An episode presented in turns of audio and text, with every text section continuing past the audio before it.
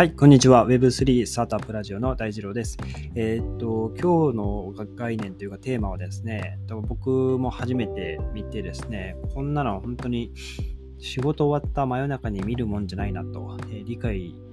に、まあ、挑むもんじゃないなと思いながら、まあ、ついつい読んでしまったんですが、えっと、コインポストさんにですね、イーサリアム創設者のビタリック・ブテリンさんという方いらっしゃると思うんですが、この方が、新しくですね、えー、まあ、提唱する、えー、ま、概念、まあ、トークンがあって、ソウルバウンドトークンというものがあって、それにですね、結構投資家の方たちも注目しているよっていう話なんですね。えー、NFT に変わるものになるのか、まあ、NFT 変わるものというよりか、また別の使い方っていう感じですね。で、まあ、コインポストさんのあの投稿を見て、もう一生懸命こう理解しようとしたんですけど、うん、まだ半分ぐらいかなっていう形で、ぶっちゃけ誰かの解説動画見たいなっていうぐらい、えっと、なんか新しい概念がこう説明されていて、え、まあ、コインポストさんの記事見ながら、まあ、あの、紹介っていう形、まあ、解説っていう形にはならないですね。えっと、紹介っていう形になると思います。で、えっと、実際、ブテリンさんの、えっと、ブログの方に、まあ、論文というか、え、記事が公開されているので、まあ、もし気になる方は、そちらですね、えっと、英文の記事を、ビットデリンさんが書いた英文の記事を、まあ、DeepL とかで変換して、まあ、原文を読んでみるっていうのもいいかなって思っています。はい。あ、ちょっと話していきますと、5月11日に、ブテリンさんが自分のブログで公開したらしいんですが、えー、ソウルバウンドトークンという SBT と、えー、呼びますね。この SBT、ソウルバウンドトークンは、譲渡不可能な NFT らしいです。譲渡不可能な NFT。今の NFT って、えー、オープン市場で、えー、いわゆるマーケットプレイスでいろいろ売買されてますよね。で、その売買された手数料が、えー、 OpenSea に入ったり、その二次流通が発生すると、えーまあ、NFT を出品したそのアーティストに、えチャリンチャリンとお金が入ってくるっていう仕組みですね。で、まあ、NFT というのはそもそも非代替性トークンという、まあ、難しい言葉ではあるんですが、まあ、それ一つだけだよねっていう、まあ、あのブロックチェーンの技術を使って、その、それを持っている、それが、えーまあ、本物であるよねっていうのを、まあ、確からしさを確認するための、え、技術ですね。まあ、替えが利かないものって形ですね。あのなので、まあ、コピーできないというか、あのまあ、それが持っているのが、えー、誰だよねっていうのが、まあ、一目でわかる。みんなでその確認し合って、チェーンブロックチェーン上に、今、その本物はこの人が持ってるよねっていうのを確認するための技術があって、その、まあ、技術の結晶ですね。の、えー、まあ、その技術の結晶が NFT ですね。NFT として発行されているものが、いろんなそのデジタルアートだったり、えー、音楽だったり、えー、しますね。はい。まあ、それが、まあ、ざっくり NFT なんですが、SBT、ソウルバウンドトークンは譲渡不可能なので、もらったら、えまあ、その、例えば、ウォレットに、えー、送りますよね、SBT を。送ると、誰かに送ることはできないんですよね。あの送ったら、その人の、まあ、ウォレットの中でとどまるんですよね。誰かに、え、受信したら、そのウォレットの外に移せないっていう特徴があるんですね。はい。なので、受信したら、もらったらもうそのまま、ね、もうくっつくみたいな、そんなイメージですね。はい。これが、えー、どういうことに使われるんだ、どういう用途があるんだっていう話なんですが、え、例えば、え、資格ですね、えまあ、教育資格、え職歴とか、えあとは、えユーザーの認証に用いられるその信用情報、クレデンシャル情報、信用情報ですね。えあとは過去のローンの履歴とか、えそういったその個人の信用ですね、クレジットに関するデータですね、これに組み込んでいくことができると。いわゆるその人の信用情報っていうのを、え、積み重ねていくために、この SBT が使われるんじゃなかろうかということですね。まあもちろんそうですよね。あの僕が、えっと、ね、例えば100万円借金しましたっていう、その借金しましたっていうその履歴がどこか誰かに ね、譲渡できるってなると、それは違いますよね。うん。僕がその、まあ、例えば100万円借金しましたっていう、その履歴は僕自身に残って、そこから移動しないという、まあ、その人の信用情報を、まあ、えー、まあ、可視化できるというものですね。はい。まあ実際には、えー、まあ、中国とかだと G マ信用とかってあのいわゆるクレジットスコアですねそのねその人が何回その滞納家賃滞納したかとか、えー、ちゃんと返済、えー、できたかとか借りお金借りて返済できたかとかそういう信用情報が裏で取られていてそれがま採用面接とかにも影響してくるっていう話はあのももしくはそういう話を聞いたことある方もいらっしゃるかと思います。まあそういうものがこの SBT、ソウルバウンドトークンでできるよっていう話ですね。Web3 時代の、えー、いわゆる ID、アイデンティティを構成する一つの要素になるんじゃないかということで、今ですね、えー、いわゆる DAPS、えー、分散型のアプリのサービス設計に組み込むことができるのではっていう話が今出てきていると。で、えーまあ、さっき言ったそのユースケース、まあ、資格とか職歴、えー、ローンの履歴とかに加えて、あとは賃貸契約、無担保のローン、何もそのね、えー、不動産、例えば家を担保にする代わりにお金を借りるとか、何かね、お金を借りるときには、その人に、その人が返してくれるっていうその担保がないとあの返ってこない可能性があるので、怖いですよね。なので、えーまあ、無担保のローンっていうのは普通できませんが、この SBT っていうのを使うと、無担保のローンっていうのが、まあ、その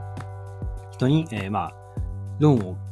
を、まあ、組んでるよっていうその SBT をこう付与することができる。で、それは移動できないと。譲渡、誰かに譲渡することはできないというものですね。その人の信用の情報になり得ると。で、あとは大学の学位の付与、えー、あとは DAO ですね。分散型自立組織の、まあ、その人の、えー、いわゆる役割とか、まあ、そういったものに使われるんじゃないかと。あとはイベントのチケットとか、まあ、そういったものが、えー、想定されていると。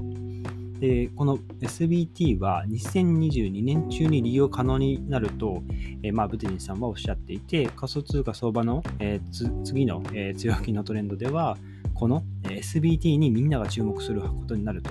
え、言ってるんですね。えー、っと、で、ここで、えー、DeFi の話になってくるんですね。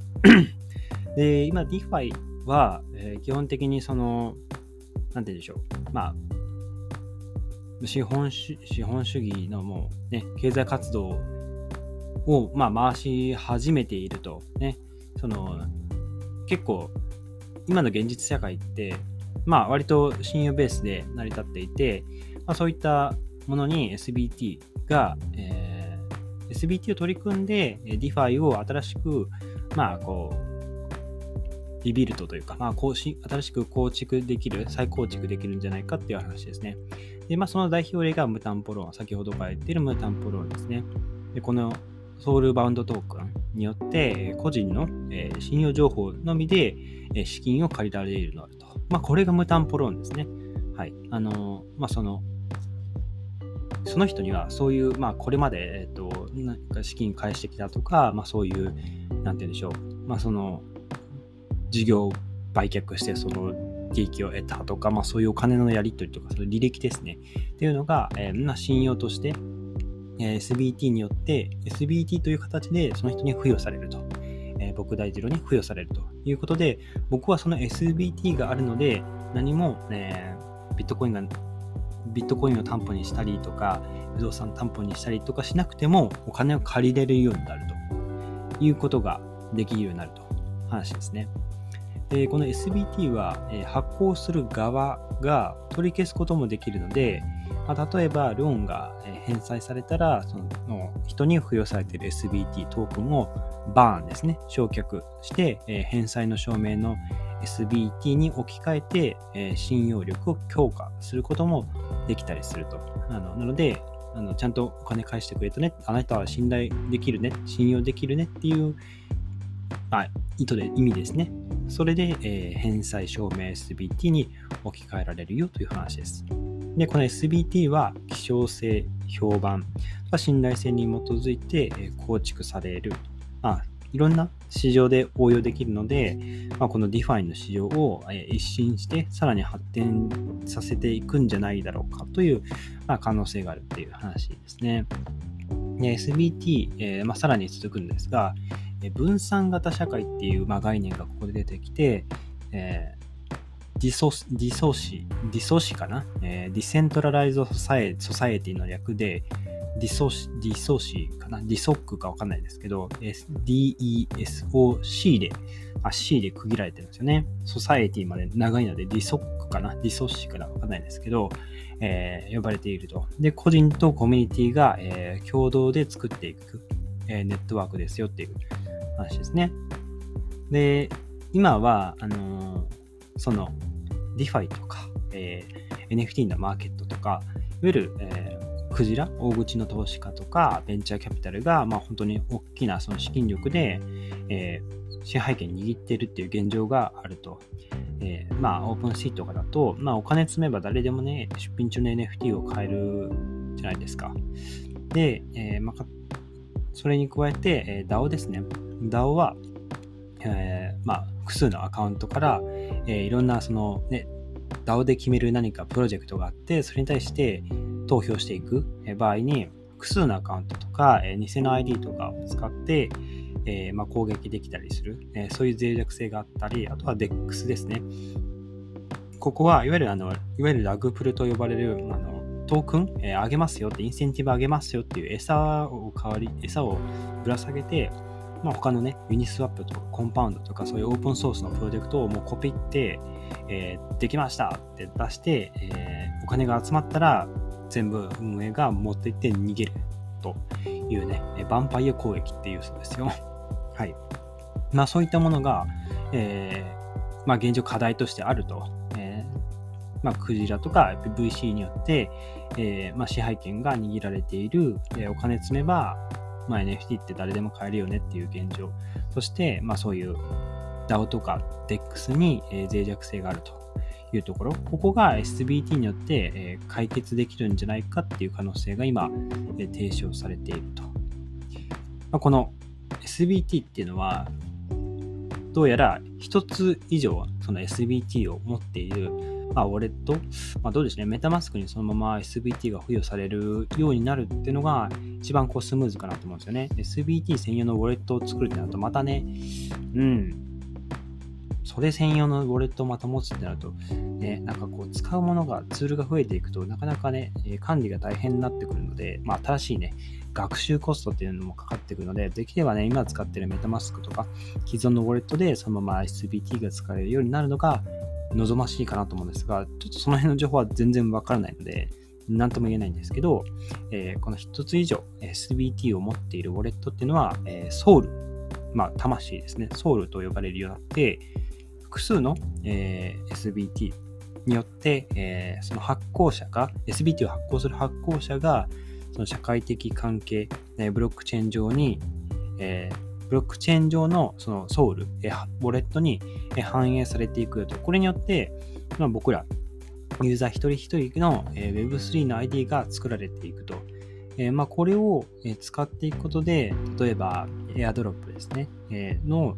対象者を決定する使い方とか、えー、いろいろこう工夫ができるんじゃないかと。こういうのが、え、ソウルドロップと呼ばれるそうですね。DAO とかのガバナンスでコミュニティのこう活動を促すインセンティブを作るそのね、インセンティブ設計に役立つんじゃないかっていうことですね。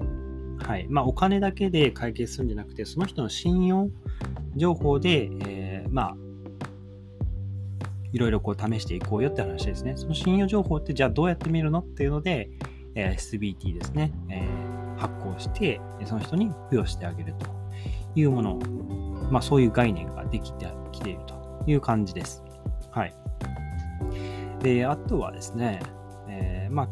このソウル、えー、まあ、SBT が付与されたウォレット、え、なくしても、SBT はまたその発行された発行者のコミュニティの力を借りて、再発行することができるよっていう